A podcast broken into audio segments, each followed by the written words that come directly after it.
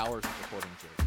We already have them. It's longer than that. I think every episode has been like an hour and a half, almost close to two hours. I feel like we can honestly talk for three. Yeah, we could, but I feel like everyone would just get bored, including myself, having to listen to you the entire Listen time. Listen to me. I am a vibrant host. So at the beginning of the pod back in the day, so always, oh, used to always say that uh, Mission in Mission Viejo in my tiny desk, I am having a little bit of uh, computer issues. I'm sitting on my bed. Uh, poor Dana has to listen to me record this podcast right next to me. Uh, she's being a real trooper, but I'm Blake. I'm the owner of the cat. Claws up added that hashtag because my team has been scrapping along. I got another victory, and I am joined by Baki. Baki, how you doing? Mhm. I'm doing all right. Tough, tough week, which we'll get into. Uh, the ghost of Miles Sanders came back to haunt me, as well as the ghost of Sam's team. So The, was Sam dead? I'm saying her team. Her team Oh, looked dead, and then it came back and it just thrived. So she had an incredible week, which we'll touch on. Uh, really quick though, let's go over our records for this year. Um, I believe last week you were we said I was you five did and not 10. want Blake. Yeah, you're five and ten. You did not want Blake whatsoever to pick your team. Um, but I don't think I have ever been more wrong. Um, we'll get into Baki's bets next podcast Yeah. which was Wolf. Um, and we have I have never been more wrong just in general regarding a show. If you go back and listen to last week, I was just wrong on every single thing, I believe. Um, so this week we were each one and four. Is that right? Yeah, I was zero and five until the heartbreak at Candlestick Park. Oh no, Levi. Candlestick Park. Levi. Candlestick Park. There we go. Lee, you living in the past. Is it Gene was it Autry and Candlestick Park. Write it down. was it a park or a stadium? It was Candlestick Park. Okay.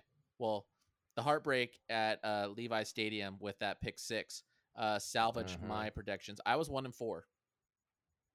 Yeah, we were both one and four, which I think drops me under 500 and continues your uh just I'm huge losing streak 14. of six and 14.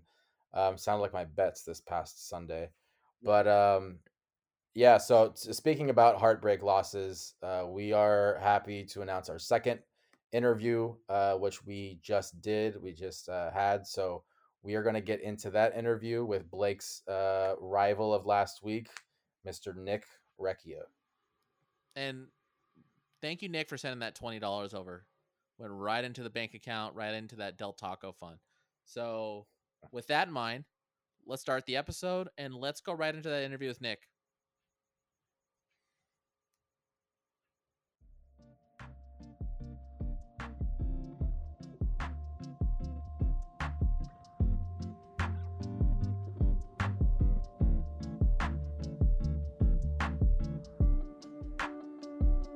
All right, here we go. This is I'm more excited for this interview than I am our last interview, Jake. Yeah, because Phil's a just a a wall sometimes. You just Yeah.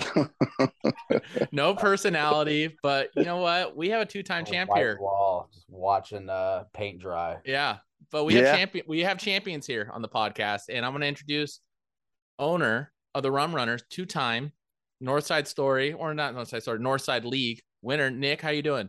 I'm doing great, guys. How you guys doing? Good. Uh, man, it's so excited to have you here. Like I mentioned, it's just I got this is a we all know this is the OG of Woodbury, Woodbury Community Park. This is like the boss dog around here, and we had to get him on because, well, obviously because of our matchup this week. We'll dive into that, but the burning question that I have for you is that I I think I talked about in the first pod or second pod was I can you explain your name for me? What is Rum Runners? Uh, Rum Runners is is an old name. I've been using the name Rum Runners in all of my fantasy leagues and any team name that I that I have to pick, and any pick um or whatnot. Been using that forever, and it just comes from my favorite drink of choice is, is Bacardi and Coke, Oh, and uh, that's yeah. rum. And a lot of my friends actually call me Ronnie, and um, Rum Runner just kind of came out naturally. My old old emblem on CBS Sports in another league that I that I play in is a pirate, and so I was just the Rum Runner. Are are you still in that league? I remember when I used to work at Woodbury, and I think one of the first things that we connected on was probably fantasy football. I mean, sports in general, but I remember you telling me you had that league, and the buy-in was like extremely large. It's it's it depends, but it's it's right now it's three hundred bucks, Okay, and uh, it does require you to go on a trip. That's And right. so yeah. we take a trip, and that's where that's where things get kind of kind of more expensive because Yeah. you have to take a, a trip. But it's a good thing, and there's been a lot of my friends in it for years, and and Brian was in it for a couple of years before he had kids. Uh, but it's a good time. It's kind of like when you guys get older, maybe you want to do the same thing. Our friends aren't having bachelor parties, and we're not being able to get away because everybody has kids and sports and things like that. So it's a chance for a group of 10 guys to get away every year and it's a good time That's Yeah. smart. Yeah, go ahead, Jake. I was just gonna say, I, I remember in our league there are we usually draft. Uh, I believe is it what is it Labor Day weekend? So it's probably that same week that you're out with that group uh, drafting as well. Do you have any stories from like? Cause from what I know is that you like to in our league draft on your phone because you're usually at the pool. Yeah, poolside, baby. yeah, a couple pool, uh, a couple drinks in hand, uh, poolside draft on your phone. Usually Green Bay Packers, but do you have any stories regarding uh like fantasy, like the football aspect of like those drafts? yeah well those are those are live drafts where you use a sticker Mhm. so it's all 10 of us in a room we don't let anybody in that's not in the room and uh or not part of the the league in the room and uh it's a good time it gets to be kind of a wild party but yeah you're right uh, a couple years ago when i won the championship i actually was drafting this team for this league in the pool before our other draft yeah. Well, and it was a lot of fun Yeah, well, I can imagine. So we're talking about the draft now. I've been crushing you all podcasts about your Packer picks. Is this a season like when does the rubber meet the road in terms of you just blindly picking Packers? They're obviously going to be in the next couple years. We're seeing a little bit of a decline out of Aaron Rodgers. He's got all new rookie wide receivers. Uh, how much longer is this going where you're just going to be blindly picking your Packer faithful? Uh, you know, I do like the Packers. There's no, there's no hiding that. Obviously, it's obvious to everybody in the league. I always pick more Packers. I think I have four right now because I picked up Romeo Doubs, who I think is going to have a great season. He seems to be gain, gaining the trust of Aaron Rodgers, and and I like Aaron as a quarterback, and I also like to try to get double points. Which some Mhm. people think is a good idea because you win and die with your team. It seems to have worked for me in the past. There was years that I had Adams and Rodgers did really well, or or it could be another combo too. I But mean, Randall Cobb. I was gonna say probably went back to even Jordy Nelson. Oh yeah, Jordy, yeah, that's probably what even started some of it. Because Jordy just got those big seventy-yard touchdowns once a game, you know, and was going over hundred. He, he was great. Mhm. I, I don't have that this year, which is why I'm two and two. Um, because I, I don't have my Packer in there, but he's coming.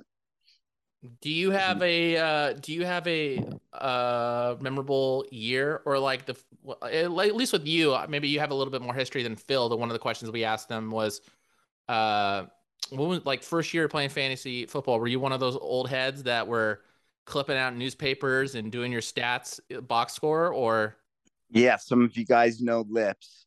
Mhm. and Lips played with a group of people that it was a live draft. There was no internet. Um, and you called in, the guy's name was Scott. You called in every Tuesday and you verified your points with him. And it was very basic point thing. You could get all the information from the box scores. But one of the most important things back then was watching Berman's um gosh, I can't. He does it like in three minutes right now, but it used to be called. He had a he had a show. I can't remember what it was called right now, and Berman did it, and it broke down basically everything. You watched that, you tracked your guys, you knew who you had, and I mean, I think that one of those years, I think it was Deuce McAllister's rookie year. That was the best team I had. Uh, Deuce McAllister, and I might have had either Peyton Manning or it could have been Favre uh, that started the whole Green Bay thing. It was a long time ago, and Lips and I used to go to Carl's Jr. and uh, look at the teams, and we had split a team, and this guy Scott actually lived in Arizona. Um, yeah, but it was it was it was a lot of fun. I can tell you that it's way better now. Oh yeah, just just being able to click on your phone. Yeah, and we'll dive into it, but I guess we can touch on it here. It's way easier now because now we're tracking defensive touchdowns for special teams, and I feel like that's an integral part to a matchup. And we uh we saw it a little bit here. Was that the worst worst loss you've ever seen? I've had some pretty tough losses. I've had some really tough losses in my other league, but that one was really tough because I thought that I had you. Yeah, and um, I don't even um, know the scoring system. Jake, can you break it down? What happened? I don't even know yeah, how I won. So I believe you were down. What was it? 18 points going into Monday night. Yeah, uh, give or uh, take. For yeah, for defense uh, to start out, which I'm not a huge fan of, and I should probably change this. But you, you start out with 13 points because if you get under 100 yards, which I feel like never happens, uh, you get five points. So you ended up with 13 anyway. It was kind of back and forth. And when it came to sacks and yards and all that stuff, but ended up being in the fourth quarter where uh, Nick was up by, I believe it was five. And, um, or no, might have been a little bit more than that. It might have been six or seven. But Stafford threw a pick, which is a negative two. And then the Niners defender returned it for a touchdown, which is um, six points. So that was an eight point swing, which what put Blake up by uh, two or three points at that point. So yeah, that was a that's that's a loss that's absolutely crushing. I think I've been on the end of those before, where you like like Nick said, you feel like you have it the entire time. You just don't want one specific thing to happen, and sure enough, that one thing did. But I have a question for Nick, and we'll dive into, like Blake said, we'll dive into the matchup in a little bit. But what was more disappointing, that loss or the Angels this year? Definitely the Angels. the, the, the Angels were a complete and total letdown.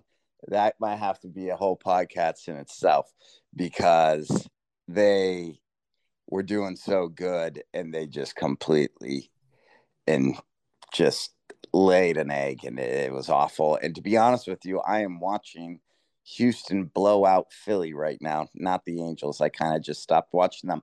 Although I know that they're doing well because I do check. Uh, but I just couldn't watch anymore. I couldn't. Yeah, I couldn't do it. Classic uh, end to the Angels year where they rattle off like eight in a row, and you're like, you know what, this team could. uh, this team can make some noise next year. So we'll have to see for next year. Well, it's always great for Angels where the beginning of the year you're watching every game and you're like, dude, this team's legit. They get to the All Star game, they start slipping a little bit, and you're you're keeping tabs, but you don't want to keep tabs. And then at the end of the year, you're doing everything you can to avoid just like watching them. And yeah, of course they're they're heating up a little bit. It's so frustrating. Yeah, with a bunch of guys that they give, you know, the very league minimum. They're playing on a minor league contract. They got all these guys they pay a fortune to, and they and they can't even stay in the game. Yeah. Rendon doesn't even play. so there's always next year, right? There's always next year. That's the beautiful yeah. thing about sports. That's the Angels motto, by the way. There's always next. It's always this. I feel like I'm a New York Jet fan. well, thank well, thank you for full circle and bringing it back to uh, football here. So, Nick, first off, thank you for coming on. Thank you for doing the interview. Appreciate it. Uh, thank you guys. I and, appreciate it too. This is great. We're gonna pull you and pull you from this segment, and you're gonna hop in with us. We're gonna go up the one up. I got one more question. Okay, I always do this, Jake. We need like a code because I always try to cut off the interview, and then you always have an extra question. No, yeah, I have an extra question because Nick has known us two for a while, but he's known somebody else longer than us two, and that other person is Phil. Um, who? And I think this is an easy question, but we always try to get Phil into these interviews only because it's it's fun to kind of poke at them. But who do you get the most pleasure from in beating? I I probably get the well, I just like to win. But of course, I know that Phil takes great pleasure in beating anybody. And and well, maybe that's, that's because he can barely win. That's why. I and I can and I don't want to get too off topic, but he beat me in ping pong, I think once out of a thousand games. And that's all he talked about. So I, I know that he loves to win as well. So it does it does feel good. And it's simply just because I see Phil probably more than the, most of the other people in the league. And and I and I would rather say it was nice to beat you, you know, which I get to say right now. Uh, when I probably see him this weekend or something. Um, so yeah, Phil for sure. Well, that's I mean that that is the easy answer. So, Jake, you got anything else before I? All right, I'm good, I'm good now. Let's uh, we can dive into the matchup. All right, let's move over to the matchup right now. All right, let's talk about the matchup of the week. It was between me and our uh, little host here, Nick. So I got the I got the W. Talked about it a little bit. My up, my winner of the week is that Niners defense.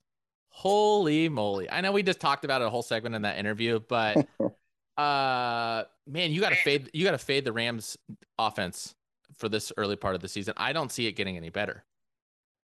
Yeah, I, I yeah. don't see it getting any better.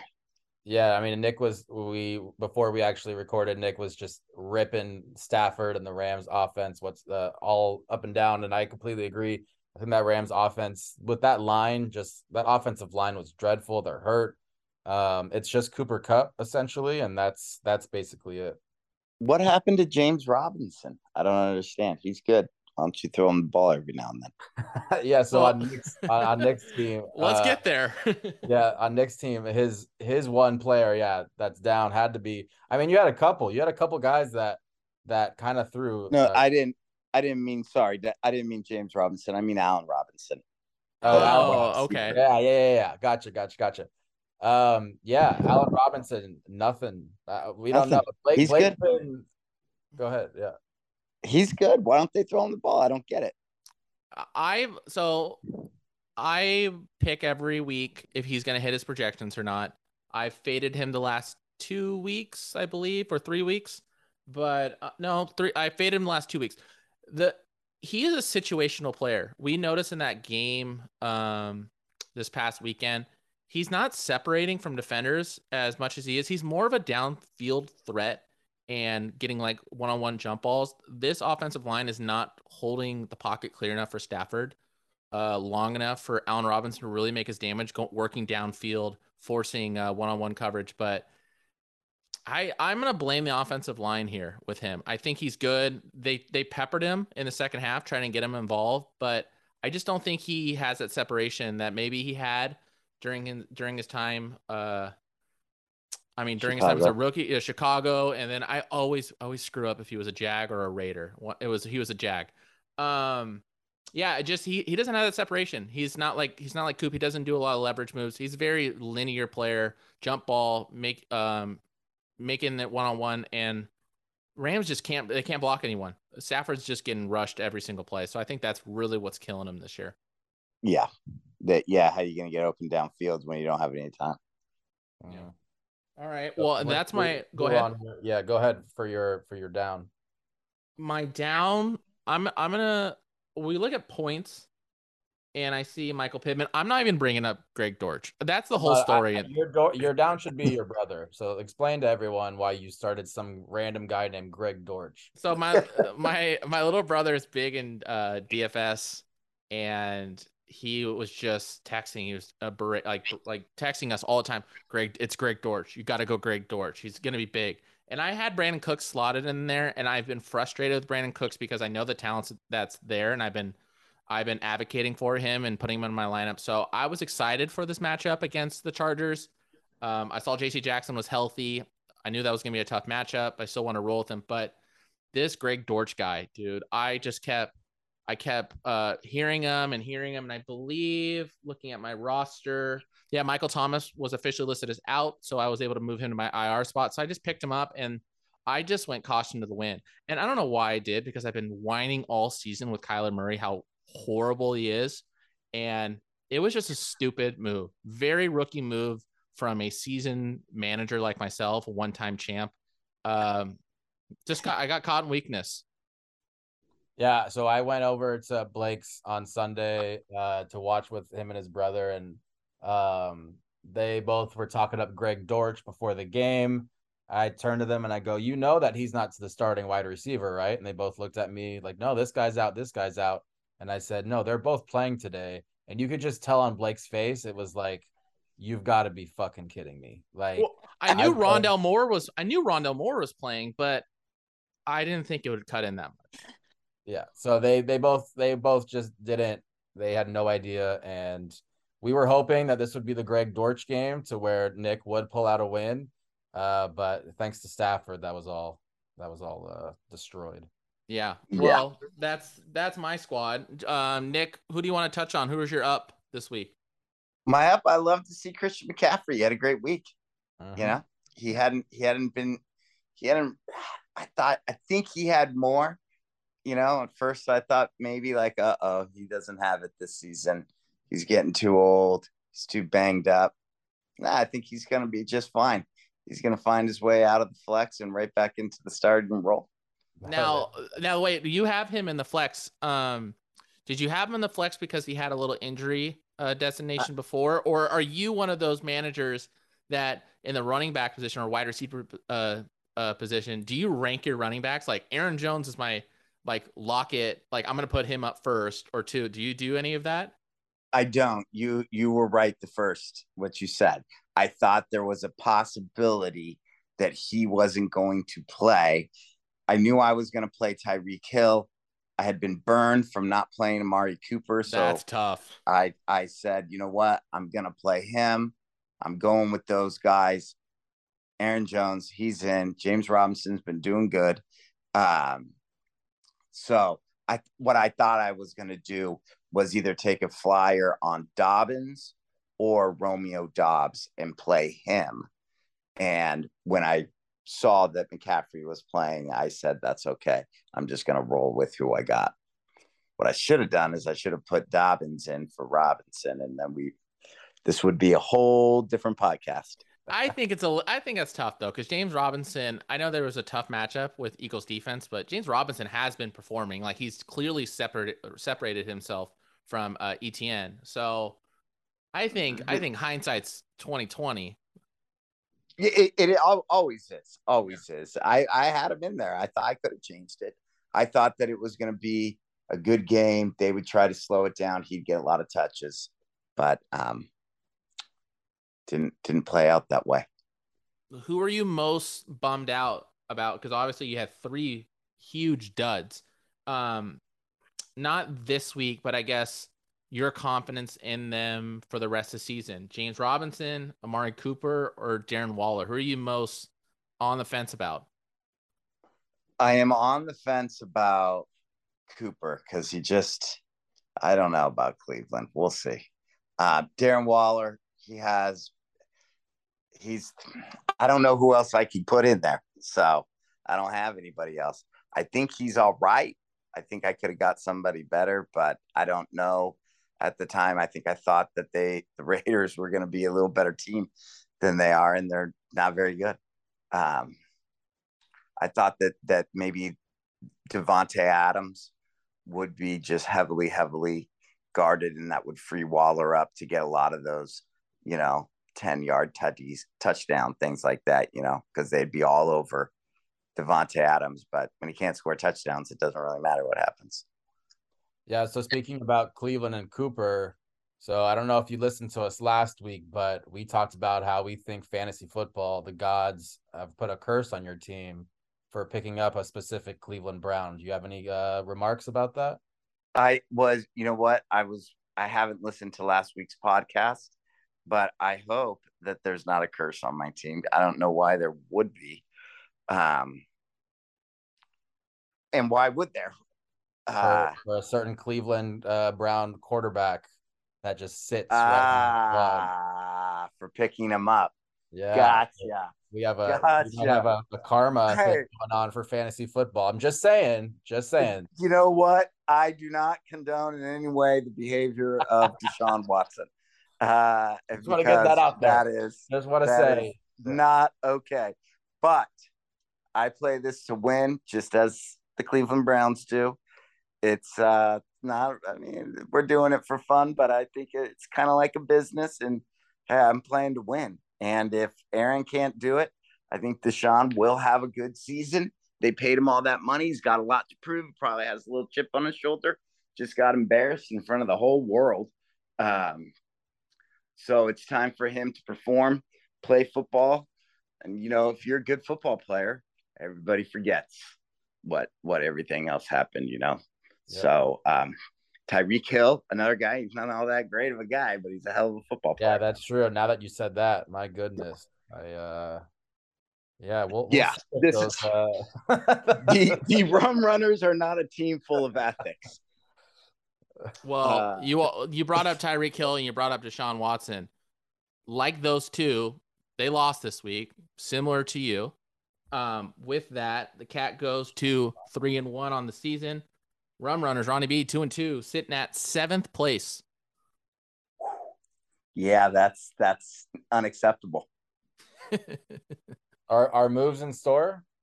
I, I, I you know what though? I will make a deal with both of you right now. Oh, If what? I lose oh, okay, here we again- go. If I lose again, Deshaun Watson is no longer a rum runner. Wow. okay. Wow. That, that's fair. I think that's a fair that's a fair deal. You do play the official boys next week. That's a big match. That's a big I- so we have a good we have a good matchup on our hands next week. yeah, yeah, that's going to be exciting. Do you uh w- w- do you have anything to say to your uh, upcoming opponent, and his snot nosed kids? I wish him well. I wish the kids well. Uh, Fish puts up some numbers sometimes. He's got a good. Yeah, He's got a wanna- good don't wanna guy. Talk He- about it. Thanks a lot for bringing that up. but that kid, Dameon Pierce, Brian and I talked about him earlier uh, after I, I had had my other draft. I have him in the other league. And I had talked about how I was going to try to snag him. He ended up snagging him, but um, took him a while. And I wasn't playing him last week like Brian was, but uh, he's getting he's he's good, man. He's gonna have a good season. Yeah, I think the karma for you might be a thing, but also I talked shit on Miles Sanders all year long on this podcast, and then he just dropped a 30 burger on me. So I think car- fantasy football karma is legit. So we'll see next week, uh, rum runners against the official boys, what pans out. And and I can assure you by Tuesday evening, if I do not win, Deshaun Watson is off of the rum runners. We'll Well, kick heard- him out there. you heard it here first. All right, perfect. All right, sweet. All right, let's focus on your matchup here, Jake. Official boys, I mean, LA Bash? Bros. Do we have to? Well, we have to. We have to go through the bad matchups. We have to go through the good matchups. Everyone needs to be informed on how bad you lost to Miles Sanders.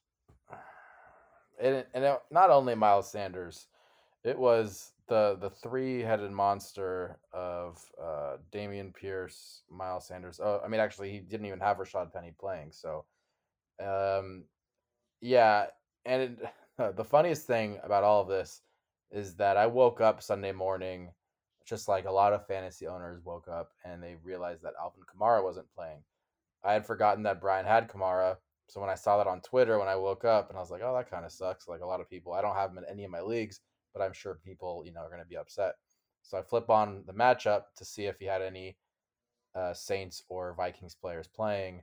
And then I saw that he had Kamara starting and I went, oh, thank God. Like that's cool. Like that's a, that's a nice little bonus to wake up to that, you know, his first round draft pick, um, or maybe second round draft pick, he had the, the back end, but um, got a fat goose egg. So I, I felt, you know, confident going in to the Sunday 10 o'clock games.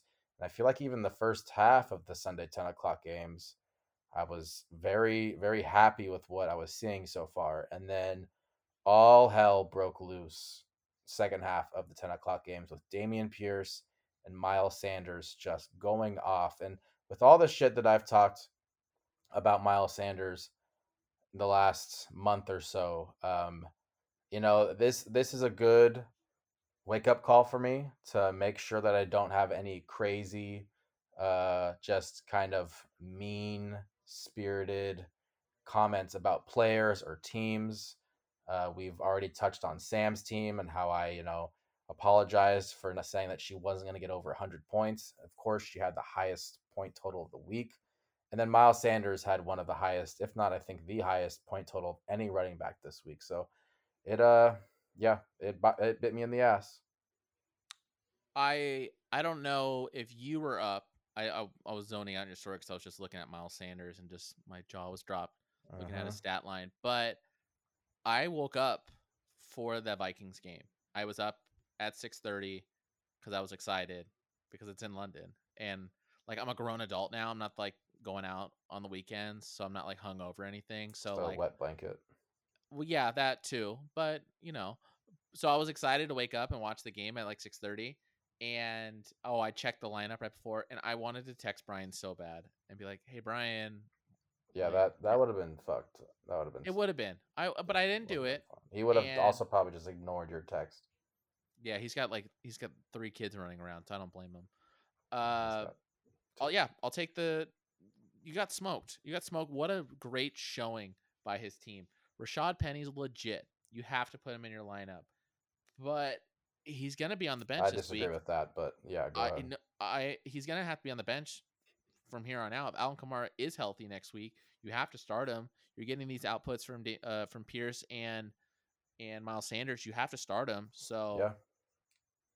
I, I definitely think I think I, I said last week I, I said perhaps there's a trade that can then can work out.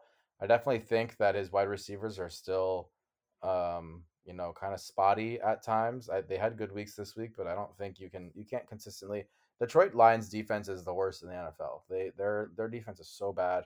Um so I I contribute that to Rashad Penny. Rashad Penny had 28 points last week. He still isn't even a top 20 fantasy running back. So yeah, that I just that just says how bad he's been the first three weeks. but he hasn't been bad. He's been effective. He I know he has that uh, running back battle with Kenneth Walker, but last week he had 14 car- he had 14 carries for 66 yards. He's um he had one not he didn't get much usage in the San Francisco game, but besides that outlier of a game, he's averaging 6 yards a carry. He's just not getting the touchdowns. And I think if, if they continue to use him um like they used them against that Lions matchup. I know next week they're playing against the Saints in New Orleans. That's another tough matchup. It'll be tough sledding. But even in bad game scripts where they're down, he's still being effective. He's still getting the touches. It just he hasn't fell into the end zones besides this week. But if you're looking at a third running back on your team, he's the perfect option to have where you know he's going to get the touches, you know he's going to get the yards, and you're just home you're hoping for a spike like he did this past week um, falling into the end zone. So that's why I like him. I like him just for the potential. Yeah, I just don't think their offense is good enough to where like they're gonna run the ball to win games. I feel like last week was very much they got up and they just decided to give him the ball and he took off because of how bad that Lions defense is. I think they're gonna be throwing a lot in the second half of games to try and like catch up, uh, which was what happened in that San Francisco game. Um, and then Atlanta game was kind of back and forth. But yeah, I see what you're saying. If if he gets a touchdown, then at least it's over 10 points. It's around 12 to 13 points. So I, I see that. Um, let's head over to my team. Um, just some some just matchups that just weren't great. Like the Mark Andrews. Mark Andrews has been the top tight end this season. I think him and Kelce now swapped again. So I think it's between them two as far as top uh, tight ends. Uh, just throwing up a 2.5. Kareem with 7.8. Hasn't seen the end zone since week one. So I am starting to get worried about just not necessarily his usage, but just, you know, situational. Um, you know, he's going to get 10 carries a game, but is that enough to get, you know, points in the end zone? I think he got stopped on inside the five once or twice. And I know that week against Pittsburgh, he got stopped three straight times. So he's still getting those carries um, on the goal line in on inside the five, but he just hasn't been able to put it away. So I will be looking for running backs um, to try and you know get another running back in there. Um, but I was, I mean, Cooper Kupp is Cooper Kupp. Be nice to have him, you know, score a touchdown there. But I mean, getting 110 points is something that I look for every single week. 110, 115. I think that's a really good sweet spot to try to get that win. Um, but you know, as as Nick said, I, I've uh, well, I guess that was off air, but he was talking about how I've been just getting so many points dropped on me the last like few weeks. Your team dropped 120. I was lucky to s- score like a couple more points than that. Steph with a 135, and then uh, Brian with a 131. So, what do you, what do you see on my team? Well, are you uh, attributing Mark Andrews down week to just the weather, the matchup? I think it's both. there? I, I I'm not I'm not nervous whatsoever. I don't think there's any reason to be nervous with Mark. well, there has been talks around the league that you're trying to trade him. So what is that about? Mark Andrews. Yeah. Yeah, I mean, Dropping him. he's just he's just a very he's a premier player at that position. So I feel like if there is a team that is looking for a tight end, perhaps I can get a high upside one running back, right? So like I that's that's what my demands would be. It wouldn't be just like I'm just gonna trade him for like peanuts. Like he's gonna if I trade him, he's gonna have to be for someone that's a little desperate for a tight end, and perhaps they overpay for him. which a lot of leagues, a lot of teams are. This uh, tight end landscape has been uh, dis- pretty dismal. Uh, Mhm. Dalton Schultz is coming back. That's going to boost up kind of maybe tight end production. But uh, besides TJ Hockenson, I can't really think of a tight end that really was gangbusters this week. Travis Kelce, we see on the other side, 19. That's normal for him. He's pretty much a wide receiver one. I do want to touch on real quick before we go close on this. I was right on Jared Goff outscoring Herbert. Should have listened to me there. But Oh, you I said he was gonna the the predi- the prediction was he's gonna have more than Mahomes. Well, I was right. you said also said if I started Goff, I would win, which I wouldn't have.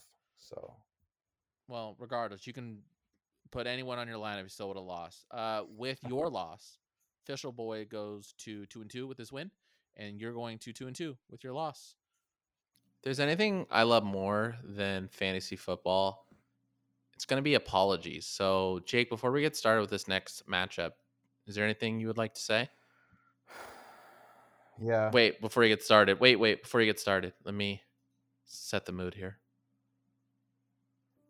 Sam, I would like to apologize. Last week, I said your team wouldn't even sniff 100 points. But Thursday came around. Ja'Marr Chase had 10 points. And I said, okay, might be on track. Joe Mixon, 15. All right. But then I watched the 10 a.m. games and I saw one man carry your team across the finish line. TJ fucking Hockenson dropped 36 motherfucking points for your team. And then I watched Clyde and Mike Evans. Each dropped 22 and 26 respectively. And I started to do the math and I said, Holy shit, I've never been more wrong. So, Sam, I apologize for your beatdown on Steph 141 to 99. But I will still say, Matthew Stafford, you suck. All right. Well, I'm glad you got that off your chest because I know it hurts. It really did. Like I, I was thinking about it the last 24 hours of just I don't think I've ever been more wrong. And I had a feeling like usually when I say those things, and we'll talk about my matchup with Brian and one specific player. Um, but when you say something and you're like, you know what, that's kind of sounds crazy, and then you look back on it and you're like, holy shit, not even close to what originally predicted. Yeah, and her team, her team could have easily been better. We we've been beating the drum on Matthew Stafford shouldn't be a startable option at this point with all the other uh, options out there. Sam's not listening to the pod, so I hope obviously listens she's still to gonna. You know what? We're gonna make sure that you know we toss it in the group chat that um that maybe we put it in the uh description or we put somewhere that Yeah. there's there is a an apology Sam's way. So maybe she'll she'll listen to it now. We'll we'll send out the bat signal, the SOS, whatever uh, moniker there is to get her attention. But yeah, Stafford, plenty of other options out there. She had one on the bench, Kirk Cousins, who I touted for that London matchup. Twelve He- points. Well, if you if you let me finish, I'm saying that he did not live up to the expectations that I put on him, Mhm. but having him in her lineup would have been beneficial. She didn't need it, but and then yeah, we we are, you already discussed TJ. Yeah, I don't even want to go ups or downs for any of this stuff. Like I just, Okay, but I- all ups except yeah. for Matt Stafford, and then he's the down. That's that's basically it. Okay. Uh, there's a lot of juicy stuff to talk about with Ho- House Targaryen and her Yeah. team. So, remember when we touted, we were both surprised. Jonathan Taylor projecting for 20 points. Yeah, we were. We both just uh, we've never seen a running back get projected for 20 points. Yeah, cut his projection by a tenth, Yep. and he, There he he's is. ending up 2.8. That was good math by me. Um, when you look at lines like this for your star running back, the number one pick, you think without even looking at the stats, like you're thinking bad game script, uh, maybe there was a couple fumbles in there, uncharacteristic, but no, he had 20 carries for Mhm. 42 yards. The Mhm. opportunity was there. The matchup was there. Did see my boy Gene Autry though flying around Gene out there, just making making Uh, yeah, tackles. good old but Gene. good old Gene. But divisional matchup, maybe, maybe uh, the matchup in itself, in terms of the makeup of the Titans team that we've seen all week, all, um, all season, maybe this was just a divisional. It doesn't really matter. It's just gonna be a tight game. But man, last three weeks we saw kind of what, what I talked about with uh, negative game script in that Jacksonville. He only had nine carries, so he only had six points. But uh, week three, Kansas City, 21 carries, 71 yards, 10 points. This week, 20 carries, 42 yards. Uh, I'm panicking a little bit if I'm if I'm Steph. Yeah, and, and he has a high ankle sprain now too, which is gonna which for running backs is gonna hamper their um, their carries. Mhm. It's gonna you know affect them a little bit here and there. Um, and he plays on a quick turnaround on Thursday night, so that's gonna be a very interesting um, storyline to watch. I think overall the storyline should be is first round running backs. They have not been good whatsoever. Do you, off the top of your head, I want you to guess who has been the best first round running back in fantasy? Are we counting this week? All the weeks combined, yeah. Christian McCaffrey. Nope. Austin Ekeler. Austin Ekeler has After that one game, he has 64.3. Christian McCaffrey does have 62, so he's right behind him at six. But Austin Ekeler is fifth in fantasy football for running backs. that's insane. So, that is insane. We have Nick Chubb, number one, uh, Mhm. firmly on Blake's team. He's got Saquon, number two, uh, Jamaal Williams, number three, uh, Clyde at number four, and Austin Ekeler at number five. So, Wait, wait, wait. Jamaal Williams on the Lions. yes, who happens to be Oh on Steph's team, which I believe we. I mean, I don't think it would have made a difference. Oh, Jamaal Williams did play. I apologize. I thought Javonte played on Steph's team. Um, but yeah, so Steph, Steph has a lot of. I would definitely be concerned with Jonathan Taylor. Um, I think, you know, getting those carries every single week. He did have 25 his first game, but after that, he's he's hasn't gotten more than 11 points, which is just not him. He only has one touchdown this year. Um, that offense is very weird. The way that they've been moving the ball with Matt Ryan. Um, but I think in general, looking at Steph's team, I'm a little worried on some of the players as far as I will say this though. The matchups are always a thing. In Philadelphia Jacksonville game, it was pouring. Like it was it was just soaping wet out there. You got Christian Kirk only had 7.3, Dallas Goedert only had 9. Um, Jaylen Waddle really didn't do anything when Teddy came into the game. And Leonard got a lot of his uh, points the end of the game. Lamar Jackson played in a storm as well. So I think the weather definitely uh, played a factor in this matchup. But I mean, we predicted Steph to to beat Sam by at least 20 points or more, but it was quite the opposite. Quite the opposite indeed. With this uh, matchup, Steph's going to go to two and two.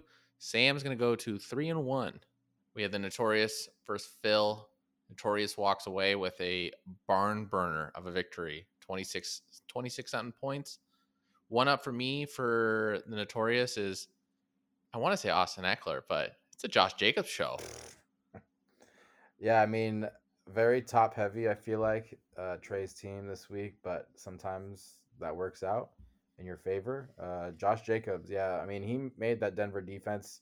Denver looked so good last week um, against the Niners team, shut them down at home, and perhaps just going on the road in Vegas. I'm not sure what happened, um, but Josh Jacobs, yeah, just ran all over the Broncos.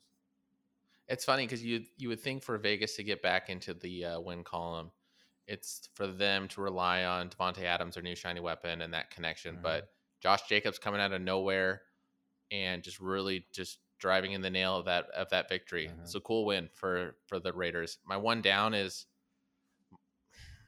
it's tough because part of me wants to go Marvin Jones, um, but just like on some of these matchups, and I feel like it's exclusively with Trey's team, Marvin Jones shouldn't be in the lineup. So maybe I looked at Tony Pollard. We saw the beginning of the, the week and definitely, or the beginning of the year, and definitely going into the upcoming season, so much hype for T- Tony Pollard to be able to push, um, push Zeke out of that spot. So he's a guy that you do have to make that decision to start. He has some injuries on his bench with uh, Keenan and Godwin that could have filled both the Marvin Jones spot and the flex spot. But Tony Pollard is a guy that you want to get in your lineup if you can. If you if he's a bench stash option, that's great. But for this week, he thought he can pull out that projection, but not even close for Tony P. Yeah, that uh Tony P the last couple of weeks prior to this week, he's had a decent weeks, like double digit uh, scoring, but I don't know. It, it was hard only because for Trey, you kind of have to put someone in that slot for that second wide receiver. Uh, Keenan was out, uh, but Chris Godwin was kind of questionable throughout the week. They did say, I feel like it was Saturday night, Sunday morning, that Chris Godwin was good to go. So, yeah, I probably mm-hmm. would have thrown Chris Godwin in knowing that he was playing in that second spot. Um, yeah, Marvin Jones doesn't really need to start anymore this year. Um, you could probably find a better player off the waiver wire. But as far as Trey's team, um, pretty much, I mean, you wanted Kyle Pitts in there. And I will say Kyle Pitts had more points than Tony P, but Kyle Pitts, once again, just another disappointing week where they just do not give him the ball whatsoever. Makes no sense. Make especially with uh, Cordarrelle Patterson going out, maybe that offense is going to readjust and maybe Perhaps, yeah. uh, switch the offensive game plan. So that's someone you can be excited for. But let me touch. Yeah, Kyle. Yeah, so, go ahead. No, you can finish. Go ahead, finish. No, I was just going to say Kyle Pitts is definitely going to be an option for trade next week. Yeah. Um, and then just last for Trey's team, shout out to Austin Ekeler. We finally were correct on a week that Austin Ekeler would go off. He had three touchdowns. Um, he was their focal point in the offense throughout the day. He only had 13 carries, but still 60 yards, two touchdowns. He at one point, I think he had three carries for like one yard, and then they just kept on actually feeding him the ball, uh, let him get kind of get that uh, that roll going, and uh, had a really good performance. Um, let's head over to Phil's team. Now we have a another um, name change. So now this is three name changes for Phil. He has just changed his name to the Ghost of Forte. So if you have listened to previous episodes, we interviewed Phil. Um, he's a big Matt Forte. Shout out Matt Forte Fantasy. What year was that? Uh, it was one, one of the years before I was born. yeah, one of the years that uh that Phil was actually competitive in fantasy football. Um, but we look at his lineup: uh, one up, one down. One up for him has to be Tee Higgins. I mean, he did score the most points for him this week, but he looked really good in that offense. Um, you would think that someone like Ja'Marr Chase, Joe Mixon would be the ones that would get most of the the shares, more of the yards. But Tee Higgins had a really nice catch past Xavien Howard, blew past him, and scored a 50 yard touchdown. But Tee Higgins in general, I, I can see this, maybe not this amount of points, but the targets, the receptions. He's had three really good weeks in a row. I could see this continuing for sure. Yeah, definitely. And I think for Phil's one down, I want to talk about Drake London. Obviously, a lot of hype. We were we were downplaying the role of Kyle Pitts because Drake London has became a focal point in that offense. It is worrisome, I would imagine, for Phil seeing the type of output that he was getting. Phil felt that he now had a locked in flex option, uh, especially during the buy during bye weeks. Drake London is that kind of perfect guy you want on your bench. So I think I would be a little scared um, after this outing. There's still plenty of points he could have been involved, but I worry now about how much confidence you can have rolling with Drake London as we get into the uh, tougher parts of the fantasy football season. Yeah. Um, let's all talk about one player, the one that stands out the most on Phil's team. Now, Phil in our group chat, in the league group chat, uh, you know, talks trash to us, saying uh, great analysis on Tua, guys. Um, Phil himself, Phil himself has declared his team cursed. Um, he has now had two quarterbacks, two starting quarterbacks out, uh, one being out for the whole season, and Trey Lance, and now Tua out indefinitely with his concussion. Um, I would like to say that we did not know that he was going to get thrown around a, like a rag doll and slammed into the turf. Uh, it was not a part of not, our analysis. Yeah, not a part of our analysis. I guess we should have known. But uh, Tua with a 2.4. Um, I've already, you know, sent texts to Phil to ask if he wants a quarterback off my team. He's already said that he doesn't want to jinx anyone. Um, I'm hesitant to trade Herbert to him only because don't do it. I, as I then I would be worried that Herbert, you know, would have an injury the rest of the season. He's already hurt. Herbert is, but you know, I, I definitely want to watch him every single week.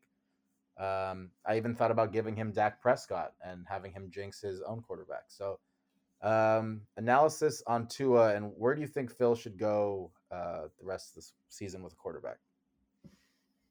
He's got Trevor Lawrence on his bench. That was a tough matchup. I don't think you're scared about his rest of the season uh, production. Next week, he's going up against Houston, which we just saw in that um, last matchup against the Chargers. They they're susceptible defense. He plays in a bad division. I think he's fine. I don't think he really needs to search out.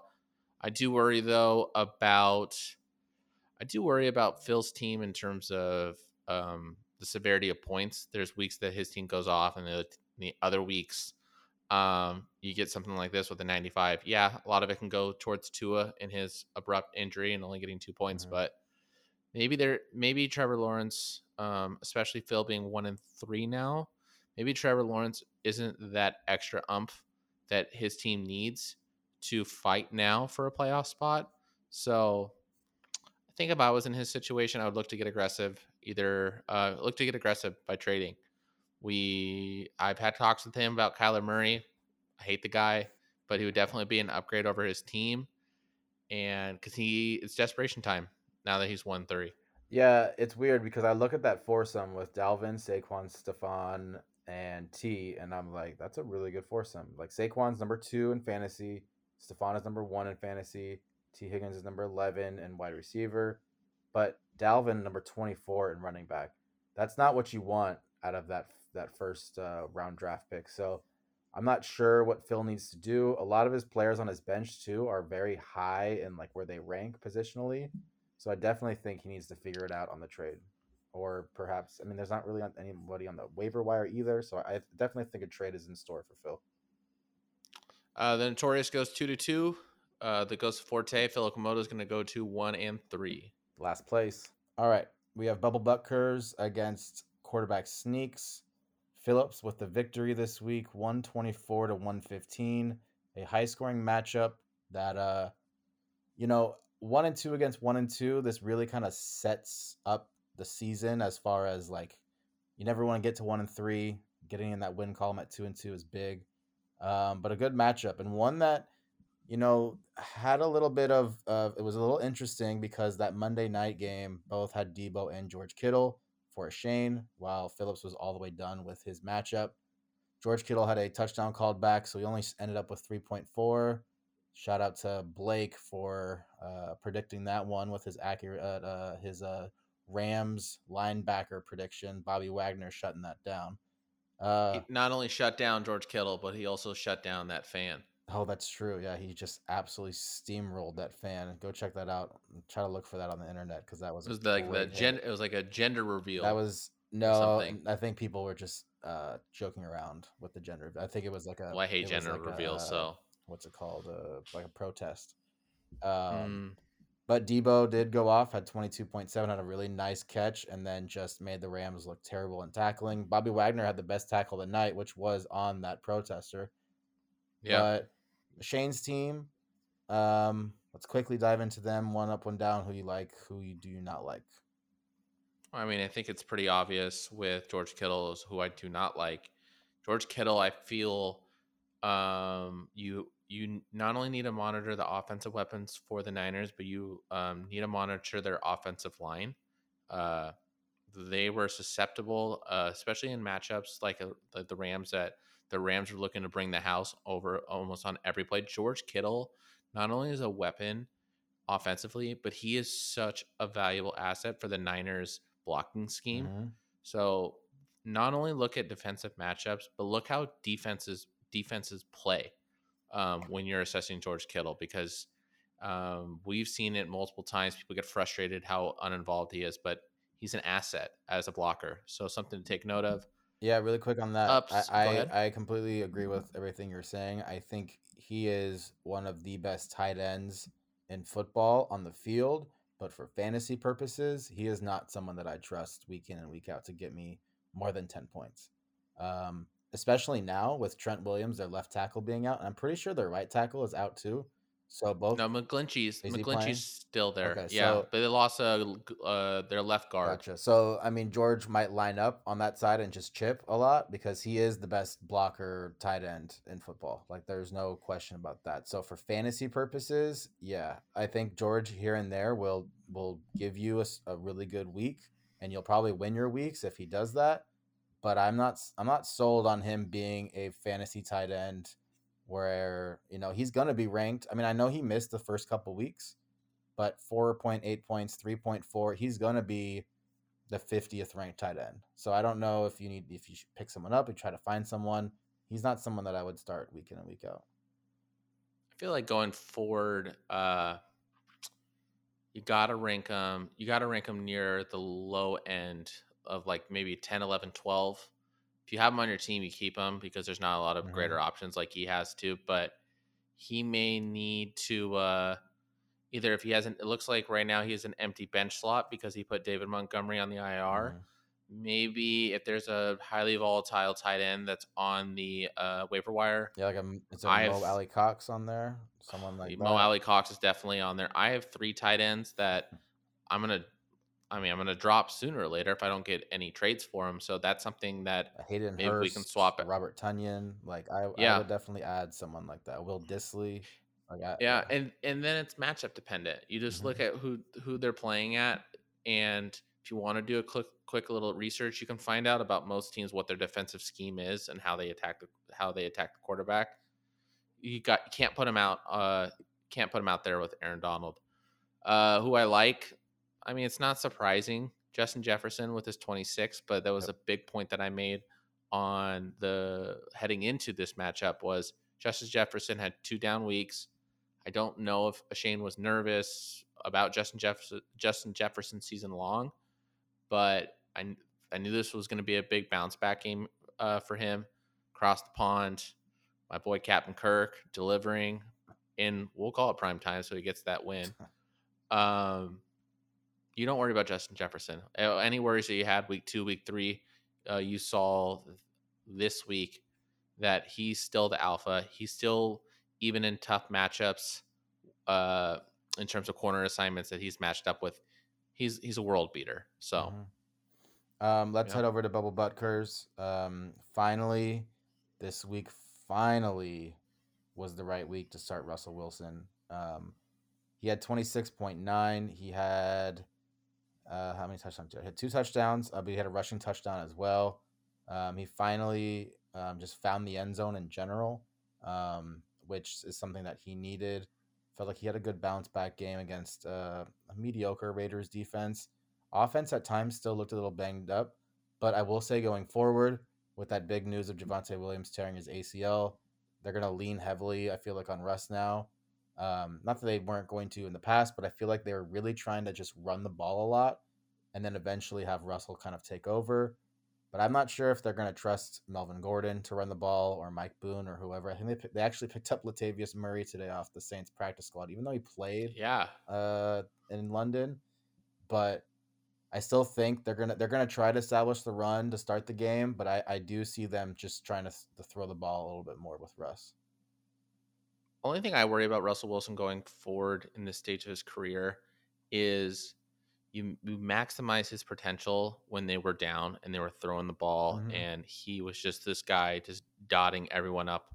Um, and I guess if you're looking in a positive lens at the first game of the season against Seattle, he had 29 completions, he had 340 yards, he had a touchdown, but still, with that type of output, um, back in the past, Russell Wilson would win you win you weeks. Yeah. Um, you've seen um, week two, week three, that number came down, and but still in the 30s, and he was highly inefficient.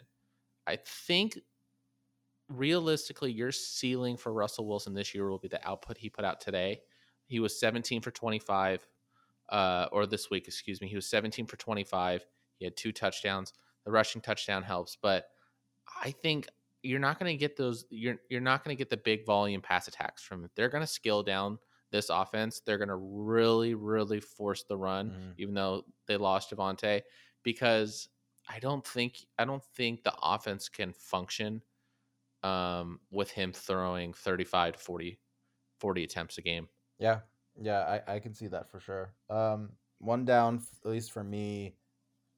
I mean, a good, a decent week for his team in general. For Phillips's team, uh, Tyler Conklin actually hit exactly that projection. You don't see that very often.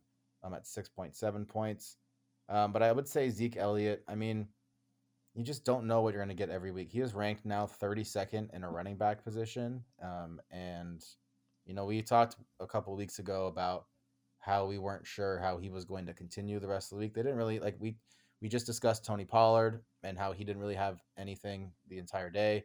Um, but Zeke Elliott didn't really have anything either. But I wonder when Dak comes back, what I'm getting out of those running backs. Um, and- but you also look at what Phillips is Phillip has on the bench. DeAndre Swift is hurt, so at least he has him coming back, whatever that is. But you know, someone like a Travis Etienne, like Travis is not is not getting those those carries. He's not getting much production. Um, so a little worrisome. Great pickup though for Tyler Allgeier, who's going to be starting with uh, Cordarrelle out on the IR for the next four weeks. Well, you were talking about Zeke. Zeke went fifth round. Mm-hmm. And I know we're way past the draft now, but I still love touching back and looking at. He had a fifth round pick. Travis Etienne went in the fourth. Yeah, So I think coming out of the draft, Butkers was super excited about having this running back depth. Just like I mean, if you look at it, he had Derrick Henry, Zeke, Travis Etienne, and DeAndre Swift. yeah, four out of his I five think- top picks. Yeah, yeah, I think he thought, you know what, I'm good on running backs. Um, I can try to hit the home runs on the wide receiver, and his wide receivers have been good.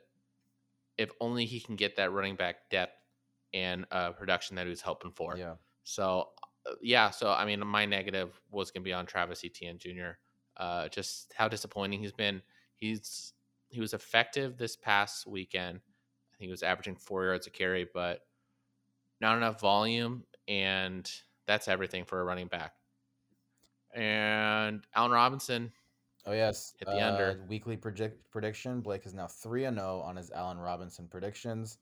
Um, so if Mhm. you're looking for, perhaps you like to play some player props, whether it's Mhm. betting or if you do that PrizePicks app, um, and you hear from Blake about Allen Robinson, he'll tell you the correct one every single time. I'll tell you, fade Allen Robinson and start David Njoku, but we'll touch on that later. David Njoku. Uh, with the with this matchup, QB sneaks going to one and three, Bubba Bucker's going two to two.